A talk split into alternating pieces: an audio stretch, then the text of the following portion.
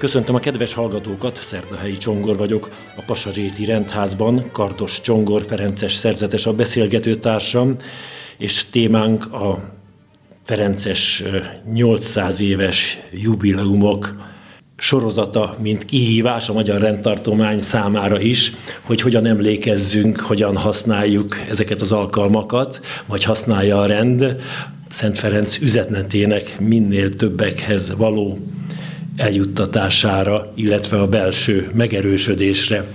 Kedves Csongor testvér, benne vagyunk már a 800-asok időszakában, az idei esztendőben van még hátra valami, és egy óriási Ferences esemény kötődik az idei esztendőhöz.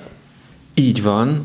1223-ban történt, hogy Szent Ferenc a megtestesülésnek egy egész kézzelfogható emléket akart állítani, illetve ezt a maga valóságában akarta megtapasztalni. Erre emlékezünk az idén, ez a Grecsói karácsony, ami 800 éve történt tehát, egy kis falu mellett Közép-Olaszországban, Umbriában, a Rieti völgyben, ahol azóta is élnek ferencesek, és ennek az eseménynek a emlékét, hagyományát ápolják, illetve élővé és átélhetővé teszik a kortársak, a mai, mai nem csak testvérek, hanem minden odalátogató számára.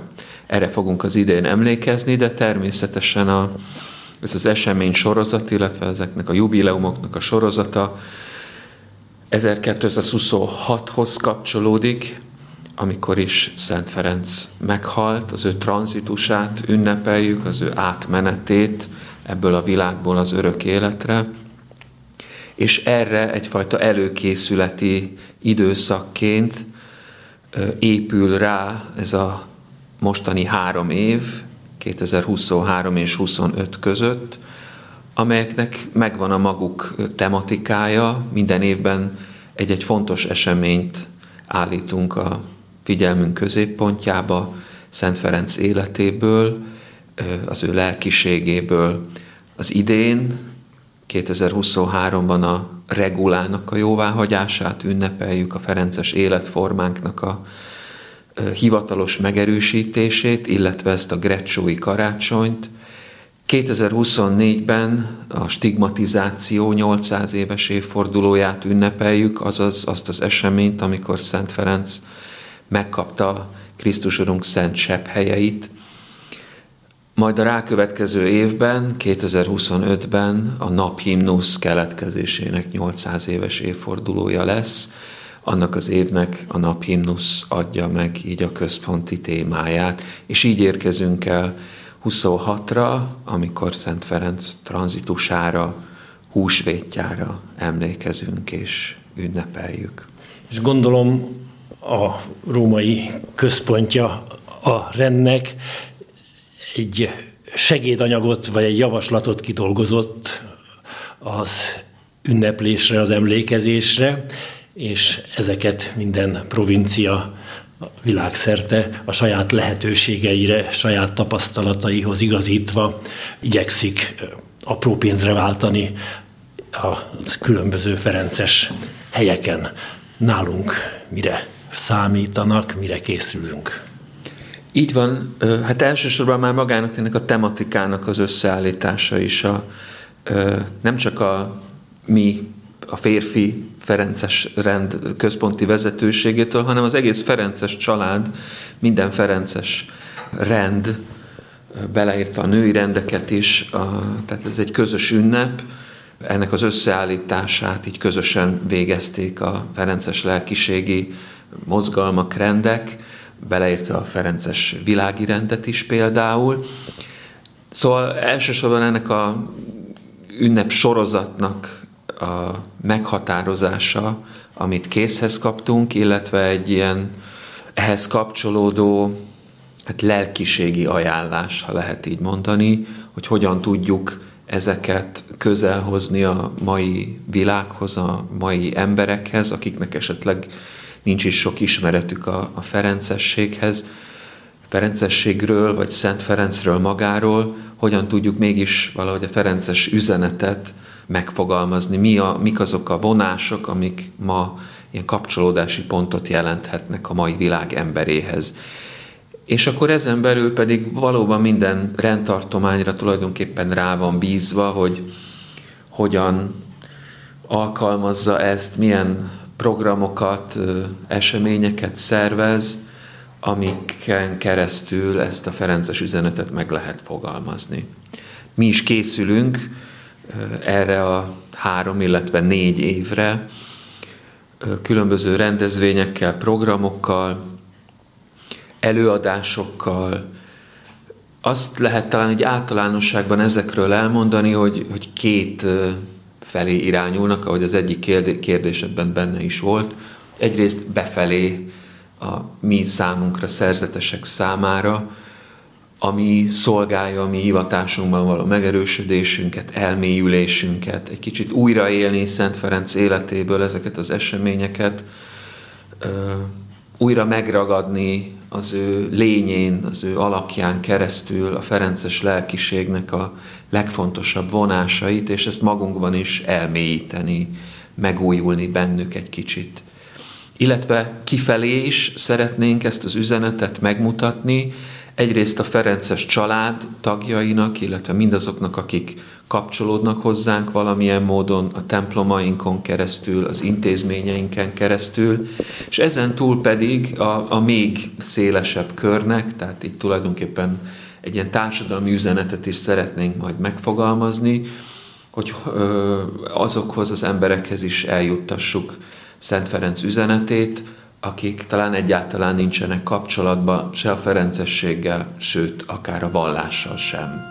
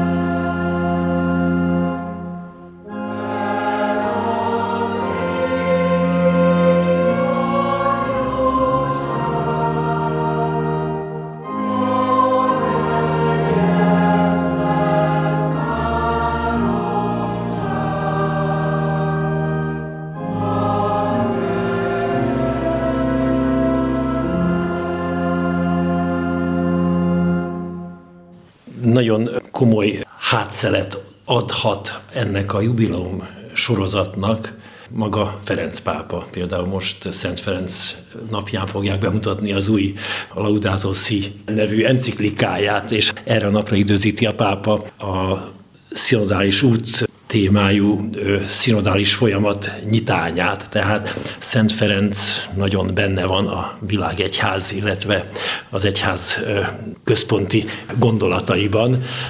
Szent Ferenc nem öregszik, mindig, mindig üzen. Így van, ez érezhető a jelenlegi pápánál, hogy fontos számára Szent Ferenc alakja, illetve az ő kapcsolódása elsősorban a világhoz, a teremtéshez, és ennek sokszor hangot is ad. Ugye Szent Ferencről tudjuk, hogy ő az ökológia, illetve az ökológiával foglalkozóknak a védőszentje, és ez például egy olyan téma, ami, ami számunkra is most egy fontos kapcsolódási pont a mai világhoz, hiszen ez a sokakat érdekel ez a, ez a téma, különböző módokon persze, és azt vizsgáljuk, és azt próbáljuk, vagy ezen a vonalon elindulva, hogy mi ferencesek mit tudunk hozzáadni ehhez a mai diskurzushoz, ami a ökológiáról szól, természetesen a mi megközelítésünk az egy picit más, hiszen mi alapvetően a világot egy teremtett valóságként fogjuk fel, és talán pont ez a legfontosabb, amit mi saját szempontként hozzá tudunk adni ehhez a mai eszmecseréhez, vagy gondolatvilághoz, hogy azért kell vigyáznunk a teremtésre, a világra, mert az Isten kezéből származik, és ezért mi mindannyian testvérek vagyunk, ahogy Szent Ferenc ezt megfogalmazta, akár a naphimnuszban is, hiszen mindannyian az életünket, a létünket a Jóisten kezéből kaptuk, ami egy ajándék, amit kölcsönbe kaptunk, és ezért felelősséggel is tartozunk érte, és mindent testvérneként kell tekintenünk ebben a világban. És azt gondolom, hogy ez a gondolat az, ami, ami Ferenc pápát is leginkább mozgatja, és Szent Ferenc alakján keresztül próbálja ő is közel hozni a mai emberek világához a teremtéssel kapcsolatos kérdéseket, illetve magát az egész teremtés védelmet ez a Szent Ferenci örökség olyan gazdag, néhány nappal ezelőtt az Arszákra fesztivál keretében a Ferences építészetről a 800 éves jubileumhoz kapcsolódóan volt egy tudományos konferencia a Szapiencia főiskolán, és az egyik világi előadó mondta, hogy hát Szent Ferenc nem csak a környezetvédelem, hanem legalább annyira a műemlékvédelem védőszentje kéne, hogy legyen lévén karrierjét. Úgy kezdte, hogy rendbehozott egy kis kápolnát, jó, hogy talán félreértve a, a látomását, de minden esetre sokan igényt tartanak Szent Ferenc támogatására. Így van, nagyon gazdag ez a Ferences hagyomány és lelkiség, ami Szent Ferenctől ered, ezt is beleértve például Szent Ferenc restaurátori tevékenységét a megtérése után. Restaurátorok védőszentje. Ezt nem tudom egyébként, hogy így van-e, de talán így hivatalosan nem de az ő közbejárását nyilván ehhez is lehet kérni. Számunkra nagyon ö, nagy kihívás most, hogy vajon így a világ felé hogyan tudjuk összefoglalni nagyon tömören lényegbe, vagy lényegét tekintve a Ferences lelkiséget, illetve hogy mi lehet Szent Ferencnek az üzenete, hiszen valóban annyira gazdag a, a lelkiség, annyira sokrétű, sok témát érint, a megtestesüléstől kezdve a megváltáson át, a teremtett világhoz való viszonyunkat, a, a bűnbocsánat, a kiengesztelődés, akár a vallások közötti párbeszédet is beleértve, hogy tulajdonképpen nagyon nehéz is emiatt rövid üzenetekben megfogalmazni, kiemelni belőle lényegi vonásokat, de próbáljuk ezeket majd mind valamilyen módon megjeleníteni, illetve bemutatni az embereknek.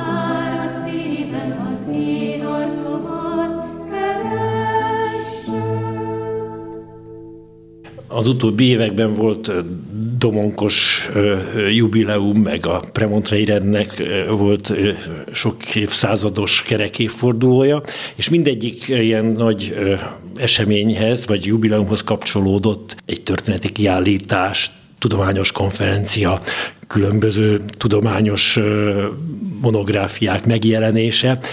Ez a három-négy Ferences jubileum esztendő is alkalmat ad majd hasonlóakra? Igen, természetesen ezeket mind tervezzük, amiket felsoroltál. Egyrészt ezeknek az eseményeknek a kicsit ilyen történeti jellegű kutatását is, hogy mi történt pontosan, akár például Grecsóban, ennek a karácsonynak a kapcsán, hogy ezekről minél többet megtudjunk, hogy minél mélyebben megértsük, hogy mit is, mi is volt Szent Ferenc szándéka. Hát minden évben valóban egy ilyen történeti, kultúrtörténeti, lelkiségi kutatásba is szeretnénk bekapcsolódni, ami így akár így a világ, az egész világ Ferencességén belül zajlik, előadásokkal, konferenciákkal, fordításokkal, és ezeknek a megismertetésével különböző formában.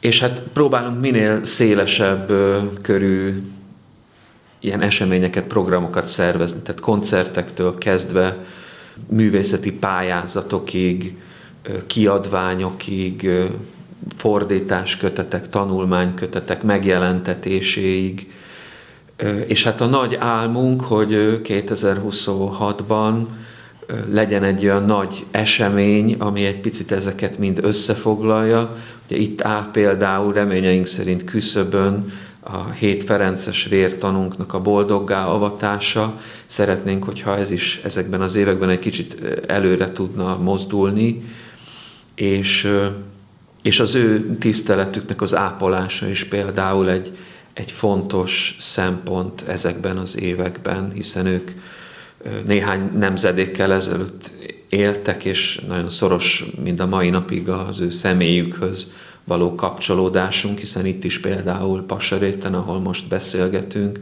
ugye Károlyi Bernátnak az emléke az, az nagyon élő, aki itt volt házfőnök, és itt tartóztatták le és vitték börtönbe, és hát lehetne sorolni mindegyikükkel kapcsolatban. Szóval az ő életüknek, vértanúságuknak a megismertetése, az ő tiszteletüknek az ápolása is fontos feladat számunkra ebben a néhány évben. Mikorra lesz egy önálló felület, programfüzet, az események hogyan követhetők az érdeklődők számára, és mikortól? Igen, nagyon fontos, hogy megjelenítsük különböző kommunikációs felületeken ezeket az eseményeket, hogy a, a, ezeknek a jubileumi éveknek most készül egy önálló arculata, és októbertől el fog indulni egy honlap, egy külön honlap, ferenc800.hu címen, ahova összegyűjtjük az összes programot, eseményt, pályázatot és minden olyan dolgot, ami ezekhez az évfordulókhoz kapcsolódik, illetve ezeknek az ismertetését is, különböző anyagokat, tanulmányokat, előadásokat tudunk ezen az oldalon összegyűjteni, illetve plakátokon, rollapokon is szeretnénk bemutatni akár egy adott évnek a, a tematikáját, illetve az egész jubileumi évek sorozatának a, az eseményeit, és minél több emberhez megpróbálni eljuttatni, mind ilyen módon, mind pedig különböző virtuális vagy elektronikus felületeken. Végezetül személyesebb témát is beszeretnék hozni a beszélgetésünkbe. Csongor a rendi neved. Az én keresztnevem is Csongor. Hogyan lettél Csongor? Amikor engem kereszteltek, akkor hát anyám a Csongor keresztnevet szerette volna nekem, mentünk, vittek engem a templomba, hogy bejegyezzék a nevet, mondta anyám, hogy Csongor, hát az nem lehet az pogány név. Hogy hívják az apját? János. Hogy hívják keresztapját? Károly. Így aztán én János Károly Csongor lettem egyházilag bejegyezve, polgárilag Csongor a keresztnevem, a rendetagok között számos olyan név van, mint a Csongor, Bánk, meg egyebek, amelyek ilyen ős magyar nevek. Hogy választottad a Csongort? Miért Csongor lettél? Hát van ezeknek a neveknek egy hagyománya, ugye a két provinciában, régebben valahogy nem tudom, nem ismerem pontosan a hátterét, de biztos így a magyarság tudat erősítésével függött össze, így még a két, két világháború között meg utána, hogy ilyen neveket adtak, ugye akkor még adták a neveket. Tehát van ennek egy rendi hagyománya is. Főleg a Mariánusoknál, abatya is Főleg volt a Mariánusoknál. Van, csongoratja is volt, ugye? Igen. Kis csongor, ugye? Így van. Uh-huh. Mondjuk én őt nem ismertem, tehát uh-huh. nem azért vettem fel a, ezt a nevet. Nekem inkább ilyen személyes indokon volt, mert ö, én védőszentet választottam, de olyan nevű szerzetes már volt a provinciában, és ugye két, tehát nem lehet ugyanolyan nevet fölvenni, mint aki, aki tehát nem, nem, nem lehet kétszer ugyan olyan nevű a provinciában. Ugye Csak egymást követően lehet. Félreértések elkerülése véget, nyilván ez praktikus szempont is. De én ragaszkodtam ez a védőszenthez, és azért olyan nevet választottam, aminek nincsen védőszentje, van neki Gyárilag. Szent, Szent Stratonikuszt olvasom az ilyen... hozzá nyilván, de hogy így, így uh-huh. ő, ő maga nincs ilyen, ilyen nevű szent nincsen, és akkor ez volt a megoldás, hogy akkor ilyen nevet lehet választani, és akkor én rendelhetem hozzá úgymond a, a védőszentet. És ez személyes titkot, hogy ki a védőszented? Ja, nem, ő egy késő ókori, kora középkori szent, a mai Franciaország déli részéről származik, irgalmas szent Julián névre hallgat. Nálunk nem annyira ismer, de Franciaországban több templom, még katedrális is van, Julien néven uh-huh. fut és Flaubert írta meg az ő élettörténetét egy novellában. Na, én csak a Bovarinét ismerem, de Igen. ezek szerint mást is írt Flaubert. Igen, több mindent. Én meg ugye irodalom szakos vagyok, úgyhogy meg tetszett. Már csak innét is. A keresztneved micsoda? Barnabás. Az is elég szerzetesnek hangzik egyébként. Az is, csak az, már, az is volt már Igen. abban az időben. Is mm. volt. Hol láttad meg a napvilágot, hova való vagy? helyen születtem a Balaton partján. Helyen születtél, ahol mielőtt a premontréek megérkeztek volna a második József után, ott ferencesek voltak. Így van, abban a templomban kereszteltek, a főtéri templomban. Gyönyörű, ugye, szép gótikus templom. Így van, a, hát a Balaton környékének a legnagyobb gótikus temploma, és az Ferences templom volt eredetileg a mellette álló rendházzal, és aztán azt ugye később átépítették, akkor voltak premontrejek, de hát azóta voltak kezdően karmeliták is, sajnos aztán idővel most már azt feladták azt a a rendházat az a másik templom mellett. Igen, ott a, az északi part fele, hogyha halad az ember, ott van egy karmelita templom. Íziói Szent Teréz templom. Igen, nagyon, nagyon szép templom. És Ferences gimnáziumba jártál, vagy hogy lettél Ferences? Így van, Esztergomba kerültem az általános iskola után, 92-ben, és hát gyakorlatilag ott ismertem meg a ferenceseket, meg a ferencességet. Nagyon szépen köszönöm, Kardos Csongor Ferences szerzetessel beszélgettünk a Ferences jubileumi évekről, 800 éve idén, jövőre, és hát egészen 26-ig nagyon jelentős események történtek Szent Ferenc életében. Köszönöm a hallgatók figyelmét, Keceli Zsuzsa zenei szerkesztő nevében is búcsúzik a szerkesztő, Szerdahelyi Csongor. Ha